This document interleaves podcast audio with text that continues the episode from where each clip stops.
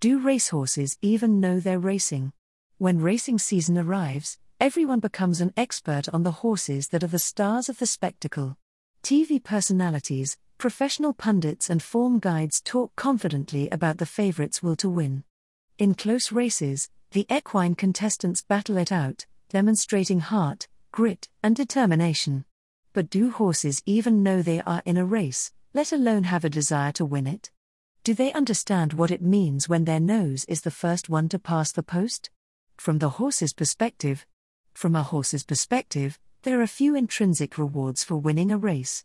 Reaching the end might mean relief from the pressure to keep galloping at high speed and hits from the jockey's whip, but the same is true for all the horses once they pass the finishing post. If the race is close, the horse that eventually wins might even be whipped more often in the final stages than horses further back in the field. So, while being first to reach the winning post can be crucially important to the horse's human connections, there is very little direct, intrinsic benefit to the horse that would motivate it to voluntarily gallop faster to achieve this outcome. So, does a horse even know it's in a race? Again, the answer is likely no.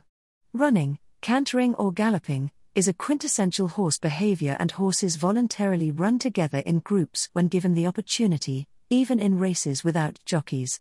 However, there are a number of reasons to think horses have not evolved a desire to win during a group gallop.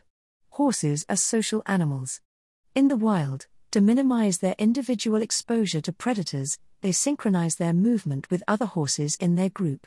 This synchronization includes maintaining similar speeds to other group members, to keep the group together, being alert to the positions of their own body and their neighbors to avoid collisions, and adapting their speed to the terrain and environmental cues that indicate upcoming danger or obstacles.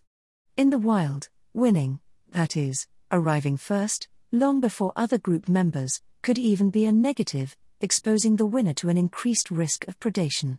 This collective behavior is the opposite of what owners, trainers, and punters want from horses during a race the horse's preferences, and how riders override them.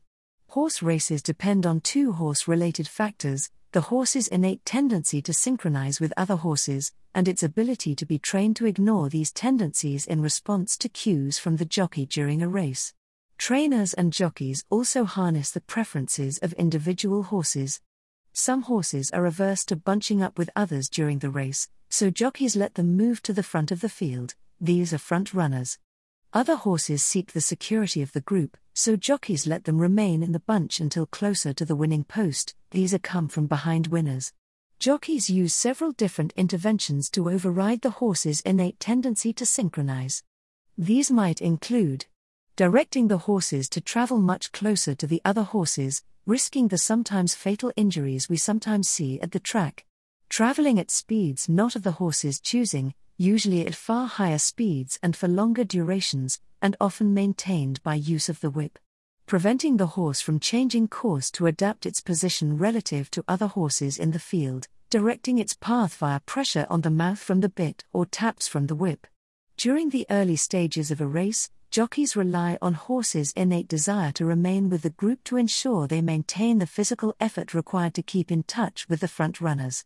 This tendency may then be overruled so the horse will act independently of the group, leave it behind, and come to the front to hopefully win. No concept of being in a race.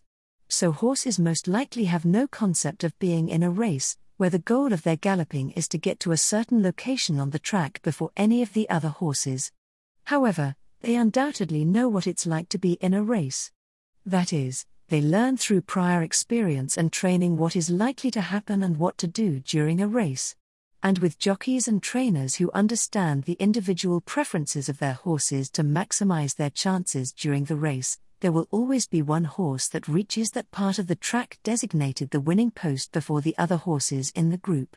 But as for winning horses understanding they are there to win, it's far more likely it is the combination of natural ability, physical fitness, and jockey skill that accounts for which horse wins, rather than any innate desire by that horse to get to the winning post before the other horses.